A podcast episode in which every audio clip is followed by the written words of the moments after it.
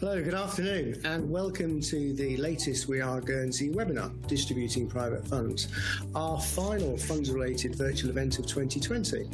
It was indeed another event we were hoping to be holding in London earlier this year, but like everyone else, we've had to adapt. So thank you very much for joining us online. Today, we'll be talking about the whys and wherefores of fund distribution, specifically distributing private funds, top tips and traps to avoid to ensure managers can reach the global investors they are seeking to reach. And I hope the next hour or so will bring you a first-hand appreciation of you know those cost cost-effective distribution directly through professionals with greater expertise than I myself in this sector. It gives me great pleasure to, in that vein, to introduce them to you now in no particular order. First up, we have Simon Begg, a co-founder and investment committee member of Corten Capital. Simon has 20 years of TMT investing, as well as leadership roles in capital markets and financing, transaction execution and portfolio support. Prior to co-founding Corten Capital, Simon was a partner at Warburg Pincus, a leading or world-leading private equity firm, as we all know. There, he was involved in structuring, execution, and value realization of more than 20 billion of investments across its European portfolio, and was a senior member of the TMT team. Good afternoon to you, Simon. He served as COO of his European business, was a board director of Safety-Kleen and Mercator, and played a lead portfolio support with several Warburg Pincus portfolio companies. Also worked with Apax Partners in London and Time Warner in New York. My apologies, Simon. I, I thought I'd done the intro. It's an amazing uh, resume you have there, and so glad for you to join us this afternoon. Uh, and Laith, Laith Mowgli, uh, partner at uh, Proskauer Rose's Private Funds Group, based in London. He advises global and European fund sponsors, financial institutions on the formation of their investment vehicles across a broad range of strategies and asset classes, a particular emphasis on private equity, uh, venture capital, infrastructure, natural resources, energy, secondary and debt funds. He also counsels fund managers on their carried interest, co-investment and other incentive arrangements including leverage co-investments and separate account management arrangements. Laith has also considerable experience guiding new sponsors on the creation of first-time funds, spin-outs and providing advice on a broad range of complex international private equity transactions, including cornerstone fund investments, JVs, secondary portfolio acquisitions, synthetic secondaries, management company restructurings, and other general corporate matters. And last but not least, we have Wilf Wilkinson, who is managing partner at Acanthus, a leading European private placement agent, focusing on raising distinctive European mid-market private equity funds. At Acanthus, Wilf advises general partners, limited partners, and financial institutions from the, both the UK, the US, and continental Europe and Asia in fund inception, structuring, placement strategy, and investor relations. So, three uh, amazing resumes there, chaps. We'll kick off in just a moment, but just a bit of information for our, uh, our, our, viewers, as it were, um, just so you know about some of the features on this webinar platform we have. And you can submit questions using the widget uh, for our live Q&A. The widget is that little box there towards the end of the section. Uh, we'll try and get around to answering as many of these as we can during the session. Um, the other way you can get involved is on Twitter via our handle at We Are Guernsey. Um, some of our industry literature is available to download on the widgets on the screen. And if you keep on the line on the slides below, uh, you'll see a few of the core uh, propositions of Guernsey when it comes to our fund sector. Um, in actual fact, uh, this, this seminar was originally going to be in London at the 8 Club, uh, and it lent itself to that very so that private audience um, environment. And my job was to effectively to, to, to be an MC of affairs and to do a bit of a, a short message from our sponsors, aka Guernsey, it were. And I would have you know, st stood at the front talking about some of our core propositions at this point, uh, reminding people that we're a leading centre uh, for, in, in, the funds industry, uh, a centre of global funds administration, private equity leadership. I'd have talked to you about our you know, um, uh, st uh, sterling uh, substance and our reputational um, attributes, and on all sorts of things amazing about Guernsey. So that would have been my job, and I'd have been coming to, as I am now, to uh, speak to uh, the, the three luminaries I have with me um, this afternoon. And it is with uh, great pleasure to, to come to them now. We're going to have a conversation, chaps, aren't we, about you know, distributing private funds, the, the pitfalls, the whys, and the wherefores. But Simon, if I may just like take a little bit of a step back and excuse the sort of the loaded questions, it were, but it's always nice to start with a nice underarm question uh, to begin with to, to set us off in the conversation. May I ask you just to just to talk a little bit for a moment about Corcoran Capital and, and why you chose to to launch in Guernsey?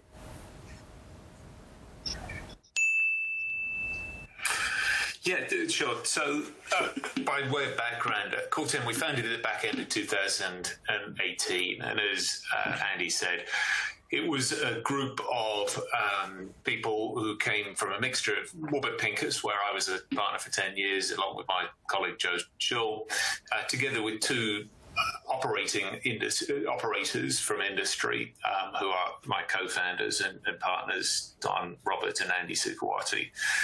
Um, and the, the strategy is quite simple. We are investing in business to business software services and data companies. Uh, we are doing it with an intention to build better, more valuable businesses during our period of ownership. And we think that uh, marrying together this investing track record with an operating track record is the best way to do that uh, consistently. Um, there's a kind of handful. I mean, there's a handful of features of what we're doing that did guide and influence where we thought about jurisdiction, how we thought about jurisdiction for the fund. Um, well, first of all, in terms of investing, we're very international in outlook. So we have a mandate to invest across Europe and into North America, where there is a strong uh, European expansion uh, angle to the investment. So we could we could and do look at uh, opportunities all uh, all across uh, Europe and North America. The investment uh, approach is, quite, is to be very concentrated. So we want to dedicate our resources in a concentrated way, which means ending up with somewhere between two and four investment in the fund that may be built up over time through a buy and build, but um, the, the, ultimately we would expect to have just two to four platforms in the fund, so quite an unusually concentrated strategy. And then we, we also have uh, a, an international investor base, but quite a strong skew towards uh, US investors. And, and, the majority of our capital comes from major US university endowments, uh, charitable institutions, and, and family offices. So with, with that in mind, we, we reviewed uh, as we were setting up the fund a number of different jurisdictions. Um, we landed on Guernsey, I think, driven by a number of factors. I mean, one is the legal and regulatory framework. Um, we needed to be satisfied, uh, both for ourselves and importantly for our investors, that we were going to operate in uh, a place where we were comfortable that uh, there were strong legal re- regulatory protections, both for us and, and for our investors, um, that there was transparency and a high degree of ethical standards in the market. And so, uh, you know, that was a kind of an absolute must in terms of thinking about where we uh, where we would base ourselves. There were t- tax considerations uh, in terms of thinking about both. Um, the the capital that came in from the general partner and our, our, our team, uh, as well as where the money was coming in from the limited partner group. Uh, and in particular, we had some remittance considerations which uh, drove us to, to, thinking about a non UK jurisdictions. Um, and uh, and then so finally, we wanted to make sure that there was a really good set of service uh, providers. Um, and in that, we spent a considerable amount of time evaluating uh, the, the, people and uh, the, in, in, market. Um, certainly, English language was helpful from our perspective, but also the, the high quality set of providers that exist in Guernsey um, was an important uh, consideration.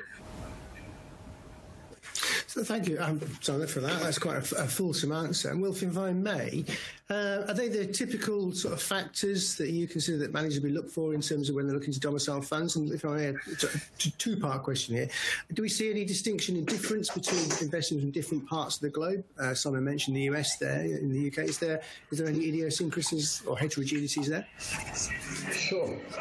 Look, uh, I think actually, you know, first, first and foremost, as Simon uh, mentioned right up front, the, the, the single uh, you know most important thing is is for um, the domiciliation uh, of, of the fund to be as simple um, as but as robust and as um, sort of universally appealing uh, to uh, the investors um, so, you know, in, in terms of um, in, in, terms of Guernsey, you know, it, it's it, it's it's it's a jurisdiction that is that is sort of globally recognised as as being very user friendly um, on the one hand, but also um, you know being robust and uh, and and and, um, know, and, and, and well serviced from a um, from a regulatory and, and legal perspective. Um, so you, you know I think also recent, you know, clarifications and developments such as, you know, since 2019 being being being whitelisted by the OECD and the EU um, has been very helpful. I think before that instinctively, um, even though, there was no legal or regulatory basis for this, you know, Guernsey would be seen as somewhere that would be kind of easy for Anglo-Saxon, i.e., sort of UK and US, but that somehow it was less sort of EU friendly. The, the, actual legal and regulatory basis for that is is, is non-existent, um, and and actually. I think something that we've seen recently is, is that uh, you know has established itself as being pretty universally you know simple and, and, and, and robust. Um, I think the other thing that I would say about Guernsey is that you know, not that this is necessarily the first sort of consideration, but in a world where, you know, increasing regulatory, um, you know, and, and other demands on, on managers, you know, does build up cost. Uh, we like to kind of, um, uh, you know, uh, uh, recommend Guernsey to our clients as somewhere that, from a sort of service provider cost, um, uh, uh, is, is, is is transparent and fair and and and, and you know good value for money and, and I do think that that, that, that is important and, and, there are other jurisdictions which are sort of famously uh, you know tricky in terms of uh, in terms of you know getting fair and uh, and, and, and you know fairly priced and, and, and high quality um, service. That's broadly my, my thoughts on the matter. Well, thanks. For, thank you for saying know, good of you to say that. And that, I think personally, that cost consideration, you're absolutely right. I've come across it where actually, if you uh, look east and look west, uh, you know, you, will find that as a jurisdiction, the services provided from Guernsey are cost competitive to, to, most jurisdictions. Can I ask you a quick question before I come to Laith about that in terms of LPs? There, is there a transparency of the pricing you see there? I have heard that often the, the, the, the transparency, the pricing passed to LPs is, is often missed. Do you think? Um, if LPs are made aware of the issue, it's, it's, a key factor for them when they come to considering, um, you know, a, a, choice, as it were. Uh, well, um, no, I don't think it is a key consideration, but um, I think, you know, I mean, generally speaking, you know, we're seeing an increased demand for, for, for cost transparency throughout the industry. Um, mm. Uh, you know, I, I, I, don't, I, yeah, I don't, I don't think the fact that it's. Um, no, no, it's fair. Sorry. Yeah. No, go on. Sorry, uh, Andy. I, I would say, I mean, Sorry, I was just gonna, I was going to say, Andy. Of course, we're, we're, also investors in our own funds and mm. paying shares of the costs as well. So I, I, think I think Wilf's right. It's not something that we ever heard particularly from our, our LPs, but they do, to an extent, look to the fact that, that we are sharing in those costs as well as a sort of guide that we're being sensible in evaluating it. And certainly, I, I found the sort of costs reasonable. I mean, the other kind of costs are somewhat more hidden costs. So, I mean, one, one of the things, you know, bluntly, as a London-based manager, the um, or, or, advisor, the ability to manage the costs of maintaining Guernsey substance requirements mm. are, are, are not unreasonable and perfectly feasible given it's it's close. There's flights, and, um, and, and you can access good local non-executive directorship to, to support in some of the substance requirements as well. Oh, good point. Thank you, Simon. Yeah, and again, it's it's useful for us to you know to understand those issues better because that cost transparency uh, point, Wilf, um, you know, uh, absolutely nail on the button there. Mean, it's something that we've encountered and, and, you know been mulling across our island for some time. But coming down to you, Laith, sorry, if you, you know, is that uh, that sense uh, of what Simon and Wilf have said in terms of you know, do you concur? And again, it's a two-part uh, question, as it were. In terms of from a structuring perspective, and I, you know, I, if I was in London, I'd probably be saying the simplicity of Guernsey's regime, the authorised register and private fund. It's you know, it's always been a sell the simplicity of the regime. But for private managers, from your perspective, what are those issues in terms of structuring that are you know, the key that need to be encompassed, um, you know, and, and incorporated in, in terms of market, from your perspective? Yeah, look. So I mean, I think I'm in I'm in violent agreement with um, you know both of the chaps. Look, I think I mean just to address Guernsey uh, broadly for for a minute. I think that you know the beauty of Guernsey is you know as the guy said, it's a it's a it's a global you know financial centre uh, with you know a great deal of history. And I think perhaps uniquely for Guernsey, it's a, an industry that has grown up around um, or, or it's, it's, a jurisdiction that has grown up around the closed-ended fund mm. industry. So what you find when you go to Guernsey is that the, the regulatory regimes, the fund structures, and the fund products available are highly bespoke um, um, and you know very capable of addressing the varying needs of you know of different you know of different managers, you know, from the sort of first time funds right through to the, you know, to the to the to the big, you know, the big asset managers of this world. Um, so it's you know the, the familiarity and the robustness of the regulatory framework is key. But what Guernsey I think offers is the ability to to, to, to be very targeted and tailored in um, you know in, in, in, what in, in what you put in place there. Um, you know it's you don't have to take the one size fits all approach. You can actually go uh, get exactly what you need and and importantly, the service providers are highly highly specialized, highly sophisticated.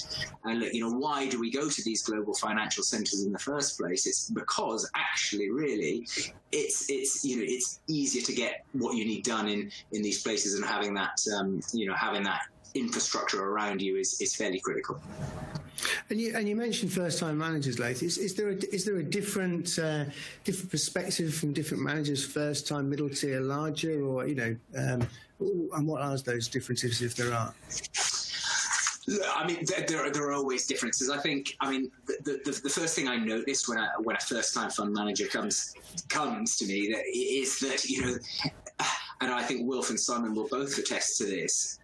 Undertaking a fundraising for the first time is it's you know it's a a gargantuan undertaking. Um, mm. You know, it's often a year of or more of somebody's life flying around the world, and so often the, the, the, the you know the real focus is on simplicity, speed. I don't want you know, I don't want the complexity. I don't want to have to think about another uh, sort of host of hosts of challenges. And you know, often people come with preconceptions as to where their fund needs to be. Um, you know, so the, I guess the first thing I do is challenge. I, I, you know, I tend to challenge my clients, saying, "Look, what is it that you're trying to achieve?" Um, and what's the best, you know, the best jurisdiction to to achieve that. And so, Simon, it, it, in terms of challenges, did you did you experience that when you when you when you went through your process? Well, I think I mean Laith's point that keeping uh, keeping this as simple as possible when there's an awful lot of other things going on at the same time is definitely worthwhile. So the you know the fact that a lot of other managers have uh, set themselves up in Guernsey and have got quite well developed frameworks, and you've got a regulator that's used to dealing with it, and advisors that have done it multiple times before, uh, is, is really helpful because you you, you are. Uh, and and on the and in addition, you see that LPs then are familiar with Guernsey and how Guernsey works. So you're just taking some friction out by going down a well trodden path in that regard. And so if it if it works, why not use it? And I certainly found that. Uh, to be the case, and it makes the the sort of structuring sides, the tax considerations and the regulatory considerations, all an awful lot simpler if you're doing something that other people have done before in a framework that works mm. well and, and works well for the kind of investing you're you're, you're doing. So I, would, I would, I'm definitely a proponent for keeping things simple when other things are complicated. Hmm. And Will, sorry, do you mind me just jumping across and sort of saying, in terms of from your perspective, in terms of placing, you know, it, how how important is that proven uh, you know, proven path? Yeah, look, it's it's it's uh, it's it's it's uh, it's it's very important. I mean, the, you know, the fact that you're uh, marketing something that's uh, you know that's very familiar, that's that's that's well established from a from a structural perspective. I mean, you know, when, when you're marketing something, ideally, the aim is to have as little questioning or hmm. Issues as possible relating to you know structure, domiciliation, etc. And, and, you know, and, and, our experience is that when you just have a you know simple uh, recognized Guernsey structure, it um, you know it's sort of you, you, get very little sort of questioning because it's familiar, it's it's well understood, it's it's well regarded.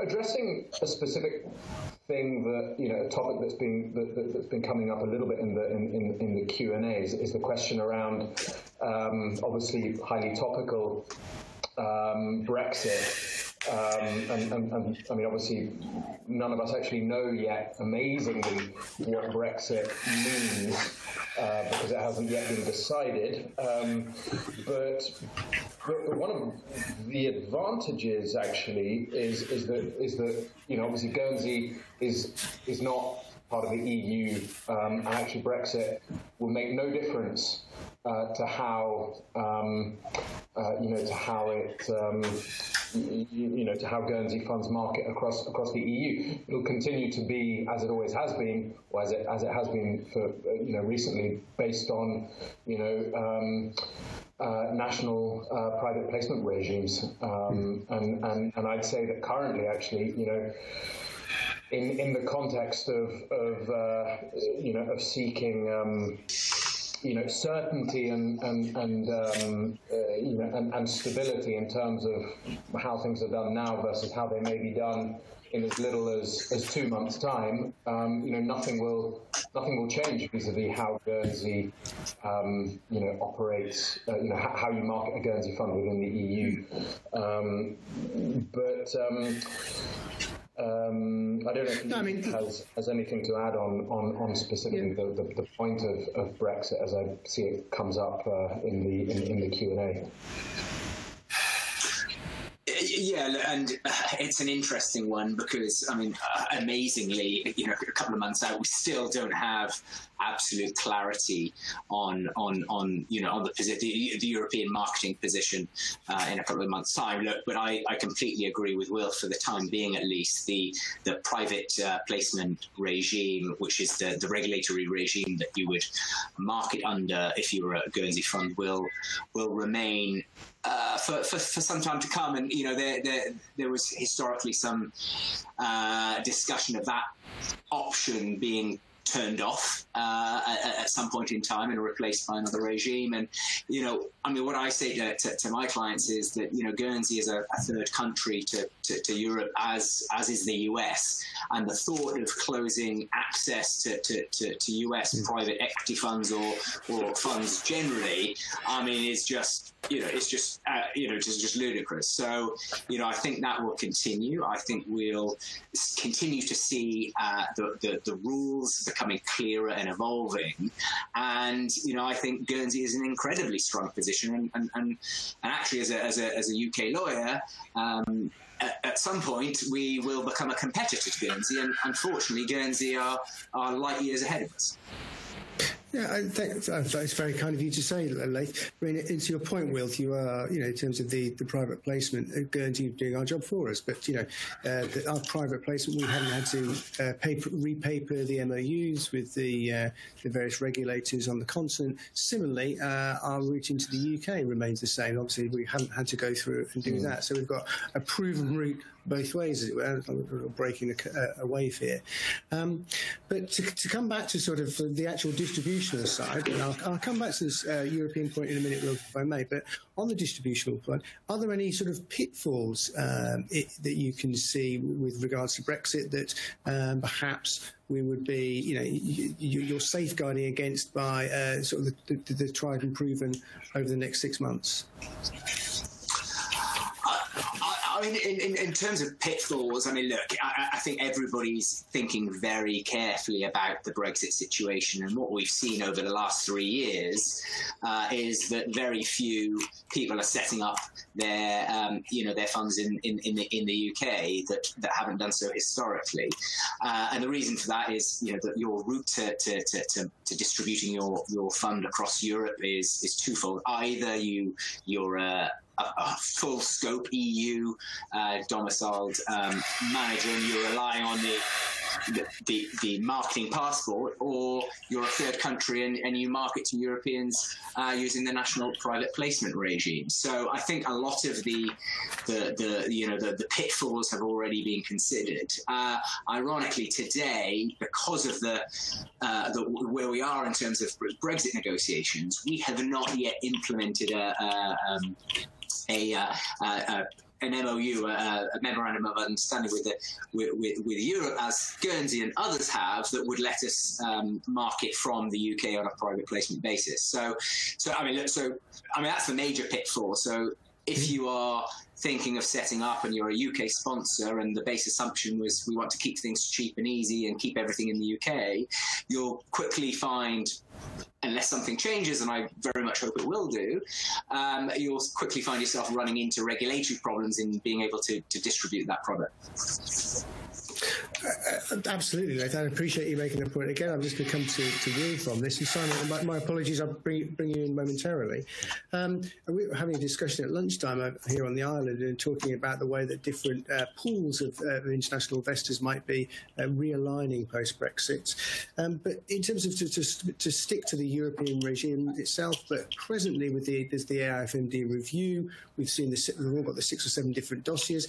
Do you have any concerns about the the European regime just be getting very, incredibly complex, and you see a bit more of a bifurcation with regards to Anglo-Saxon capital and European capital?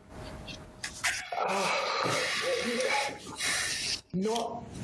I wouldn't say that. that I mean, ultimately, the, you know, the, the, way that I see it is, is, is fundamentally there is appetite from both Europe and the US for um, you know for high quality private equity funds with sensible strategies. That's the first the first thing, and I, I think you know the the, the issue of, of, of, of jurisdiction and, and, and, and whether you know it affects the commercial decision by investors to back a strategy you know, we, we, we don't really see that. We see, you know, we, we see that ultimately, you know, yes, you know, marketing in, in, in, Europe is, is, is increasingly complex and, and, there are multiple regulatory pitfalls and you need, you know, a, um, you know,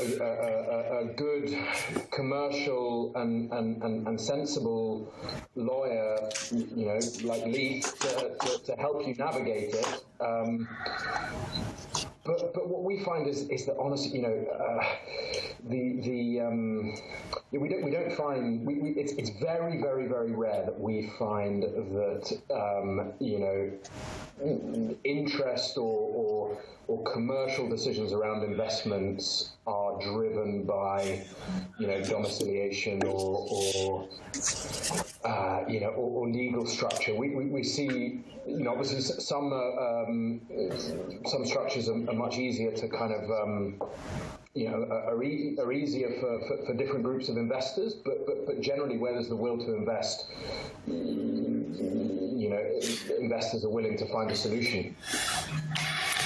Yeah, I mean, I, appreciate that point, Wilson. I'll, I'll, move on to that topic now. But uh, again, it, it, came to conversations we had in preparation for this call. It's sort of saying that you know, at the end of the day, you'll you'll have European investors investing in the Channel Island structure, and, and there are no particular issues with it. Your point being broadly, what's driving the, uh, the, the, the the LPs at the end of the day is the investment narrative and the strength of the of the proposition primarily, and we're talking about secondary factors.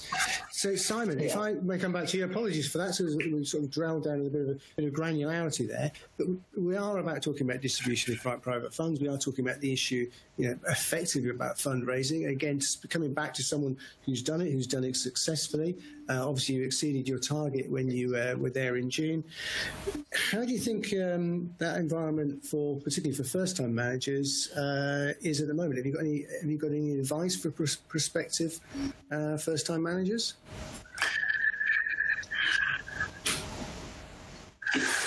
Um, well, I mean, the first thing to say is, uh, although we closed in June, we had really broken the back of all of the fundraising activity prior to the uh, COVID pandemic, and that clearly has, in itself, presented a whole sort of set of issues and uh, practicalities that, that, thankfully we didn't have to uh, deal with at, at, the time. So, if you like, my, my experiences are relevant to a sort of pre-pandemic world, and I'd imagine Wilf and Laith can speak more eloquently to how things have changed in the current environment. I mean, the one obvious area I'd imagine it affects is travel, which was a hmm. very significant part of uh, our, our fundraising. But I think just in terms of the things that uh, perhaps are useful to think of as a first-time manager. I, I mean, I, I, wrote this down before re- realizing it was a bit flattering to my fellow. But genuinely, having a good placement agent and good lawyers can make a massive difference. And I think, um, you know, the full disclosure, Wilf was our was, was, our placement agent on our on our fund, and he did he did a great job for us. I think, you know, in prepping us for the process in helping us formulate uh, and present the message. And then, most importantly, I think you alluded to it earlier, Andy. These are very time consuming processes. You put a lot of effort in, a considerable amount of expense at, at, at, risk.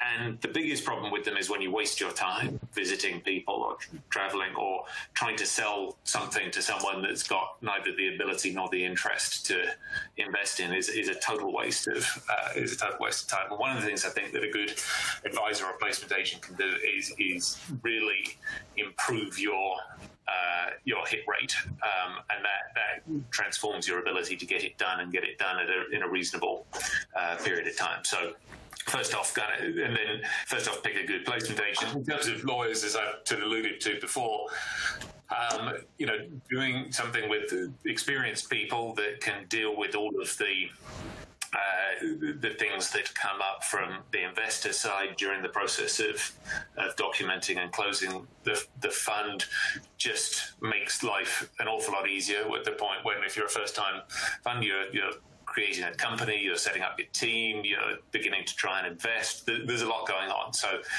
put, put good people around you. Um, I, as I said, prepare for it to take some time. Um, I think the thing that probably we were most uh, naive to, although you hear other people say it, is is how long it takes to actually convert, uh, convert and complete a fundraise. There's relatively little time impetus in a normal circumstance for LPs to make a commitment, and our experience generally was without that impetus, people people take their time, and so I think kind of good good tips, uh, some of which we were able to. Uh, to sort of benefit from uh, others, uh, others, you know, we weren't in a position to. But I mean, if you can create some kind of uh, incentive or momentum to try and get the, the, the, fund over the line, that can be very helpful. So, for example, have a, a deal uh, that you want to do. Uh, people will come faster if there's an immediate opportunity to put cash in. Have a really good anchor investor in place that other people will look to as a guide uh, and a sort of um, token or, or, indication of, of quality.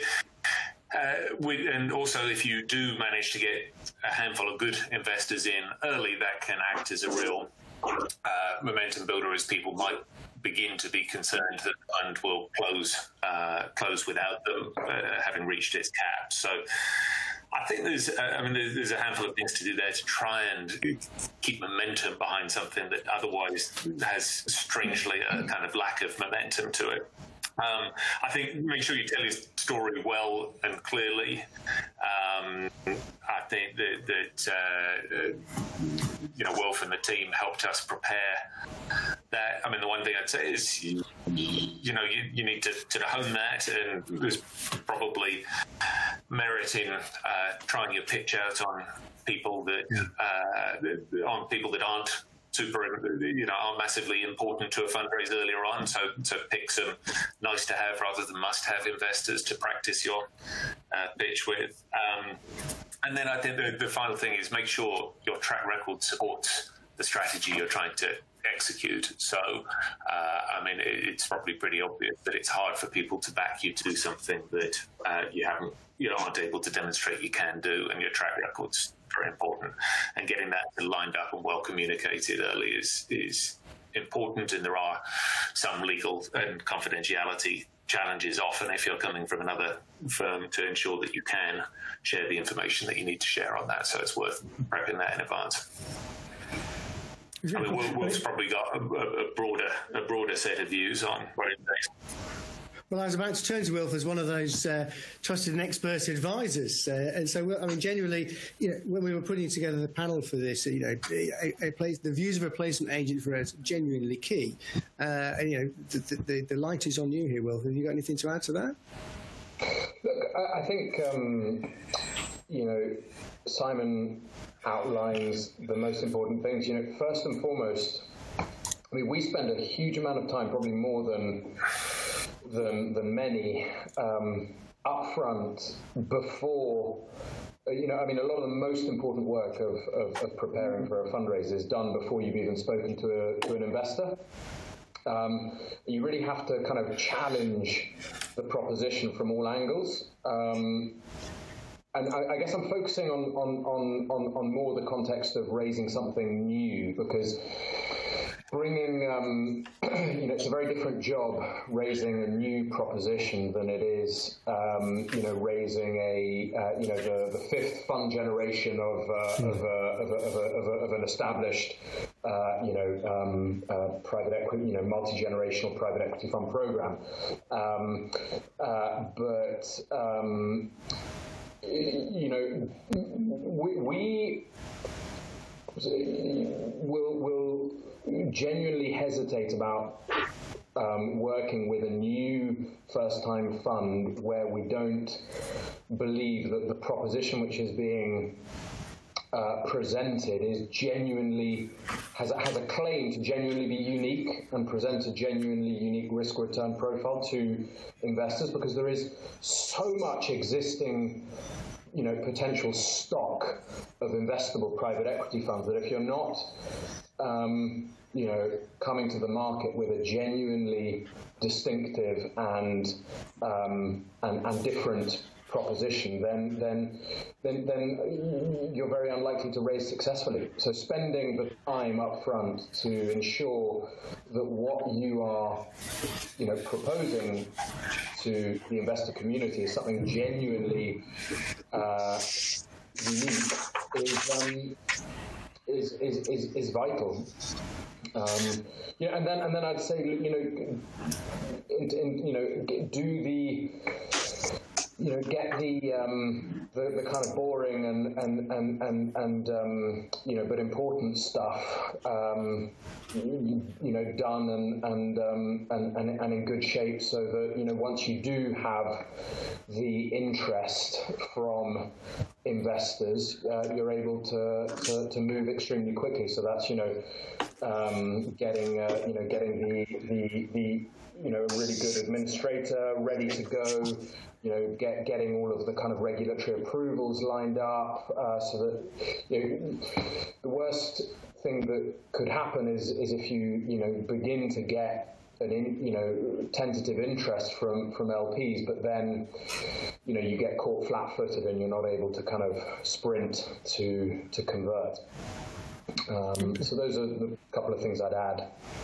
Okay, yeah. Uh, that point on uniqueness, I'm just going to bring in Laith here, and then I want to come back to you, Wilf, about talking about trends, recent developments in a moment. But Laith, on that uniqueness, and it came from the Q&A from the panel talking about, we talked about simplicity of structures and proven routes and stuff like that. Does that mm. preclude, uh, uh, in terms of that, that, that, that proven sort of structuring, uh, Wilf talks about uniqueness. How much of a factor is the ability to sort of bring in some more um, sort of sophisticated type structuring, you know, in terms of, in terms of relative um, sort of weightings, as it were, or is it um, is, is it not a factor? Yeah, no, it, it, it, it is a factor, I guess. I mean, just picking up some buzzwords from you know uh, from Simon and, and Wilf. I mean, uh, you know, Simon said, look, you know, given all the stuff that we need to think about and need to do, we don't want to waste our time. You know, um, uh, you know, getting you know getting that momentum. You know, Wilf said, you know, not missing the, the you know the, the sprint finish. You know, all, all, all, all really critical. And so from a from a structuring perspective, and when you're thinking about these things, you know, people will say, look, you know, I need I need the benefit of the European marketing passport. Hmm. Um, and then, you know, we speak to the placement agent, we speak to the sponsor, and we say, look, you know, we're, there are these, realistically, we think there are, you know, five key investors, or we're going to have five key investors. Do we really want to waste all our time doing a market, you know, blanket marketing approach across across the EU. So, I mean, just to kind of, you know, to reiterate Simon and Wilf's point, you know, the, the planning stage, you know, even down to look who are the investors that we want to target, where are they based, you know, and therefore what kind of regulatory framework do we need to be operating operating under? Are all pretty fundamental fundamental discussions that have have to happen earlier on. And you know, to the extent you don't need a marketing passport and you don't need to go through the, the rigor and the and the sort of the, the administrative burden, you know, that's that's fairly that's fairly critical. So again, I just want to, to flag that. So it's it's figuring out what exactly you need and you know what is the the most efficient efficient way. But in terms of, sort of answering your question directly, Simon, I mean, look, the, the, the reason that we, we that I personally enjoy working in Guernsey so much is the sophistication of the, the advisor community, the, the approachability of the regulator, and the fact that you can very easily put in you know highly bespoke complex structures that the regulator not only will sign off on, but it will understand intimately because it has a history of doing so.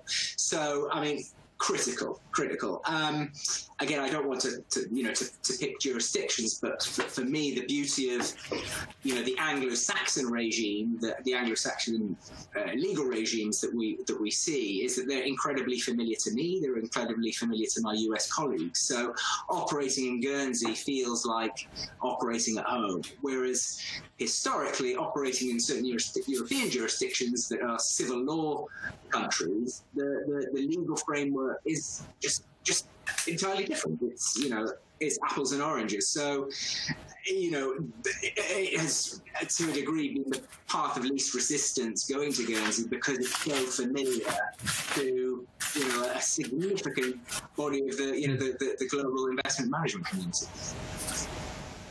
Uh, and again, Laith, appreciate you saying that. And uh, I think I'll get shot by my Guernsey colleagues if I didn't flag about the, you know, my little contribution about the myth of the European passport. We go back to the days when it was reviewed that only 3% of European AIFs were distributed in more than three member states. Uh, and there was a reason for that, uh, you know, as much as cost, about each European regulator decided to add its, to, get its pound of flesh uh, while, while, it was uh, in the process. And you find that in terms of distribution, once you've done the UK, the Nordics, and Germany and the Netherlands, uh, you're about uh, 99% of investors investing into European acts, more or less. But anyway, that's that aside. If I would, so appreciate you making those points. And again, it's almost it, it's really uh, it's, a, it's a really pleasurable webinar to be hosting today. Actually, clearly speaking amongst friends. I know we're all friends of, of Guernsey here, but um, so it's really um, quite a nice simple afternoon for me. But if I may move away from simplicity, and Wilf, if I may, remember when we first spoke about uh, uh doing this webinar, you talked about trends uh, and you said, actually, do you know what? I could I could have a whole webinar on my, on my own talking about the, the, latest developments in the industry. I said, unfortunately for you, we're only going to have a few minutes uh, to be able to, sure. to do this topic justice. But talking about Preqin data, and I, have seen recently show that there were fewer funds this year. They're up on average in terms of size and close. You know, is, is there anything more that you can maybe share from, from what you're seeing? You know, closer to the market yeah. and amongst yourself, obviously. So, I mean, in terms of overall amount of capital that has gone into the asset class, um, you know, it's it, it's pretty much you know it looks preliminary numbers that, that 2020 will be um, equivalent with with 2019, but like you say, it's likely to be in a fewer number of funds, and and so what we have seen is that the way that um, that the market has been busying itself um, over this environment is re-ups. You know, so we, as we find ourselves at the end of 2020, at the you know the last say you know two three years have been incredibly busy in terms of deal activity in terms of putting money to work uh, and so you know a lot of you know, a lot of well-established managers have been using the current COVID time to raise successor funds. And actually, an increasing trend that we've seen is that the proportion of um, uh, you know the, the percentage amount of um, the of your prior fund having to be invested uh, or drawn before you begin to raise the successor fund um, seems to be getting lower and lower, and a lot of people are doing, you know, so-called dry closes um, in order to kind of have the successor funds uh, in place, you know, ready in the draw um, to to come live. Um, so the, the, vast majority of, of, of you know uh, you know, from Q2 onwards in 2020 has been uh, re-ups of generally fairly well-established managers. I think in a period of heightened risk, um, you see a lot of. Um, uh, you know, you see, you know, capital working its way towards, you know, uh, you know, t- towards brand names and towards, um, uh, you know, uh, managers that are considered safe pairs of hands. Um, 2020 has been a very challenging year for new managers um, because I think in you know uh, I, I, if, if, we're thinking about the ways in which you know COVID changes the way we do things, specifically for fundraising, I actually, you know, I do think that for well-established, well-known uh, managers, you know, with multi-generational fund propositions, um, uh, you know, their eyes have sort of been opened to the ability to raise funds through, uh, you know, virtual DD. Um, however, for me, what's been affirmed by the current environment is that for raising new um, uh, uh, new propositions, nothing um, can um, replace face to face meetings. Um, and so I think that you know the the vaccine and and you know being able to return to business travel um, will will be will be critical to um, you know a number of of um, you know of, of, of, individuals or teams that are considering raising their first private equity fund. Um, you know I think returning to travel will be will be will be critical to being able to raise successfully. Um, yeah. So, I mean, not to put words into your mouth there, but to paraphrase, you've sort of seen a polarisation of conditions for different sorts of investor uh, for, uh, uh, for managers. You know, proven track record versus startup new, and therefore you're suggesting that the actual physical uh, approach, it will be will be different for those different types of, of managers. And, a, it, and, then to throw that open to Simon and, and, Laith if they've got views on this post-COVID fundraise. And I think we've got a question I'll bring in in a minute about uh, uh, the utilisation of technology. But do you see that that that the whole model changing post-COVID, or is that just something that will be a, a blip uh, and people will just you know, we'll, we'll, look back on history uh, about oh we all thought things were going to change, but no, they didn't. I probably should pick there. Somebody just go first. Uh, Simon, you've leant forward, so I'll uh, I'll look to you. Yeah, well, yeah, okay. I mean, one observation I would make is just in conversations with our own investors, um, they, they've also made the same observation that Wilf has, which is that backing a first time manager when you can't and haven't met them in person is a hard thing to do. Um, I think people have learned to do a lot of things during COVID through Zoom, but it strikes me that know, as we look at investments in companies, we find the idea of backing a company without having met the managers in person a hard thing to do. I think people look at hiring as particularly important roles as a hard thing to do without uh, physical interactions. I think people are pre-programmed to that, and it certainly seems like there's a number of um, uh, LPs that also see that as a hard uh, see it as a hard thing to back a first-time manager without having met them uh, in person, and that probably then lends itself rather more to backing managers that they've backed before, where you don't need to do that. Um,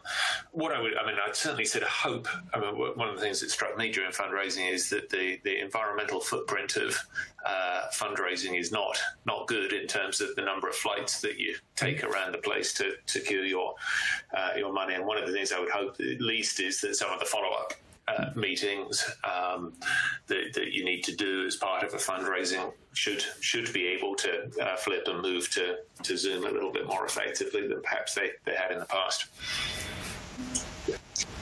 Yeah, and I, I, I, I couldn't agree couldn't agree more. At the end of the day, you know, private equity it's a, it's a, it's a people business where you know investing in people. There are key men, and we place an incredible amount of importance on them, and, and it's only natural, and it's human nature really that we'll we'll want to meet in person. So look, hopefully going forward, as Simon said, there you know there's more of a role to play for virtual, but I, I you know I don't think we're going to see a fundamental shift in in behaviour, and and you know and just on that point, I'd say you know what we have seen over probably the last two years is is a lot of sort of platforms, marketing platforms coming online, and you know, from a legal perspective, they've been very difficult to to implement. Um, and you know, by and large, I don't think they've changed the you know the the, the, the landscape at all. Uh, I'd be interested in in Wilf's thoughts on you know some of these sort of broad reach uh, platforms that you might have come across.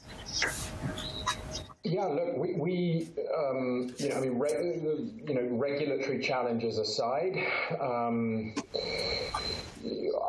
you know, going back to a point that Simon originally made, I think being targeted in a fundraising strategy is is is um, is very important, um, and and these platforms slightly kind of uh, um, uh, you know, by their by, by definition, are, are, are, very untargeted and, and, and, and broad. And, and I mean, our view is that is that you know you in in you know by its nature, fund it's very hard to build momentum, build competitive tension in a fundraising because you're basically you know trying to fill a bucket rather you know and and um, so uh, anything the, the way that you build tension is by is by being targeted and by creating a feeling of of exclusivity and of immediacy and of and of focus. And and, and, and our view is that is that these platforms undermine that. And and, and um, but again, you know, it's horses for courses. There may well be certain uh, you know products or, or, or, things which are. Um, uh, uh, you know, which are um, uh, Uh, you, you, know, which, which, are suitable for, for these for these sort of mass platforms. And Laith, I mean, if I were come, uh, talking about platforms, but you know, we were actually getting there via via COVID. Um. We were talking about how this might change and such, and you were talking earlier about the ability to um, you know, to speak to the regulator in Guernsey, uh, uh as, as somebody you know that's sophisticated and, under, and, understood what was going what was going on. But can I ask all, all three of you? I mean, you know, it, it's, it's, a bit of a shameless plug here, but you can appreciate. I've just I've been out and about all day. I've been out for lunch. So things we're, we're fortuitous. It's very difficult to get this, this, this tone right in terms of being a jurisdiction. We, we haven't had social distancing for a while now, but it has led to conversations we've had with, with, with practitioners across the world about the, the resilience as an issue, about the, the, ability to continue operating during a crisis uh, is fundamentally key. And if we're talking about things that COVID has changed, how important is res- resilience as an issue uh, you know, you know is, it, how, is, it, risen to the top or is it still a, a middle ranking factor? Sorry, Les, I was, look, I was looking to you there. Sorry. Yeah, look, I, I think, I mean, from my own experience, uh, one of the things that, that, that was very apparent is that we t- literally turned into an online organization overnight in, in, mm. in March. And, you know, if you'd asked me if that was possible uh, a year ago, I would say, of course not. And, uh, you know, incredible. So, you know the re- resilience is is there. I think I think people will will will evolve and move to to you know to address the challenges. But yeah, I mean resilience is is, is, is, critical. But I've got no sort of you know no concerns if it, if it's something different next time and you know a different set of challenges. I think you know we you know one thing that the, the industry does is adapt incredibly quickly. Yeah, I mean that's uh, the nature of the financial services business in general, but also you know fundraising and fund management in particular. Listen, I mean it's been a it's been an amazing conversation, and we haven't even got time. We haven't actually covered what is people would probably accuse me that know me of uh, one of my favourite topics, which is ESG. There is time for just one quick question on that. I know we, talked, we discussed it before, but in terms of LP appetite, uh, you know we've we've talked about COVID this year. We've talked about sustainability. There's there's been the whole um, sort of you know the, the David Attenborough Prince Charles agenda throughout the course of the year in London Green Horizons Summit uh, just two weeks ago, and we saw the Chancellor uh, the other day. In terms of LP's concerns, well, you know, if I may, you know, come to you first, and then Simon, you know, how how big an issue is concerns for investing in a sort of a socially good way, uh, you know, in terms of that as part of that investment narrative and as part of their concerns, in terms of a balance. Just a, a thirty second response. Sure. Look, we've seen it come uh, rather than it being an item on the agenda. Um, what LPs are looking for is for you know environmental, social, um, you know. Uh, um, issues to, to, actually be weaved into everything that a manager does in terms of investing, in terms of uh, you know diligence, in terms of portfolio management, in terms of you know its own hiring and, and, and treatment of staff. Um, you know, it's it's you know five years ago ESG was you know a kind of appendix of a DDQ. Now it's you, it's it's it, you see it right right through a DDQ, and and and like I say, is, is, really weaved into to everything that that, that, that a manager does, and I, I, think you know it's it's um, it's no longer something that's optional. It's it's it's, it's something that that is that is that is critical. Um, I saw you nodding there, Laith. Is that? Uh... Yeah, I, you know, it, it's it's the, you know, the price of a seat at the table. Um, you know, it's it's the it's the it's the baseline. Um, you know, I think that's how far we've come. You know, I think people, you know, perhaps say it's a uh, you know it's a box ticking exercise. I think you know it's it's taken for granted that it needs to be there in order you know for everything else to to, to function. I think also, rather than seeing it as an obligation, what LPs and managers alike are seeing is that actually ESG does add value. Your company, your firm, your investment decisions are all enriched by um, a thorough and integrated ESG approach. Hmm. Simon, any, any last word? Yeah. Yeah, I mean, look, I, I, I, think we, we see it kind of clearly with our own investors that, that they also have pressure from their stakeholders. If you are uh, investing on behalf of pension funds or uh, university endowments or um, charities, they, they, clearly have uh, their own investors and stakeholders taking an interest and and seeing that this is one of the ways, uh, or an important way, in fact, to propagate the ESG compliance and behaviour throughout the economy. And uh, if you, you, they are at the kind of top of the tree, if you like, and they have an important role in pushing this out and throughout the economy. Okay. Well, listen, gents. Uh, we're out of time. It just remains for me to to thank all three of you for what has been a fascinating hour for me. Uh, hopefully, it was for our viewers too. Uh, apologies to Ian for my rustling of my own notes. So just to show you that I'm reading the Q and A, my apologies, Ian. Um, but yeah, it was a it was a great conversation. That was a conversation in terms of distributing private funds. It, it, it was a shame we weren't there at the Eight Club, uh, you know, having that conversation because we would be going off now for a few drinks and uh, and and more besides. But it really was the sort of the masterclass in explaining some of the issues that we'd, we'd hoped it would be. Um, for me, the real takeaway was the fact that you know the whole complexity of the issue in terms of the, the generalities, but also the specificities of this year. The, the you know for, for for raising funds and distributing private funds, you know, the proven path to market being fundamental and fundamental and key. And guys, you did a great job. Uh, you did my job for me in terms of, you know, extolling the virtues of my home jurisdiction here in Guernsey, you know, and, and lending ourselves to our proven market access, the simplicity of our funds regime, you know, and, and the, fact that we're a leading centre of substance and sustainability. So no further ado. Thank you all very much. Uh, it was a great, uh, great afternoon session. Before we sign off, uh, just in addition to thanking our panelists, thank my colleagues here in the team at Guernsey Finance for putting this event together, and to all of those of you who tuned in. Sorry we didn't answer all the questions that we, we, we got to. I see that Joe's question there, I wasn't technically sure if I knew the answer to it, so uh, there you go. If we'd like to take a moment to appreciate if you can sign in and fill in our survey uh, it's important for us to get feedback and understand how we can improve things for you going forward. We hope to return to more normalcy, as the American Airlines say, in 2021. Um, we have one more event, online event to come before the end of the year. Uh, for those of you interested in pensions, that's another Pensions Roadshow. Uh, our BD Director will be hosting a webinar. Uh, in fact, actually, I think it will be me on the 2nd of December, actually, covering governance, regulation, and pensions products and ESG. Um, and so thank you all very much. Uh, it has been a great uh, afternoon afternoon. And uh, just remains to be say, um, have a good afternoon, chaps, uh, and have a good Christmas if I don't see you before.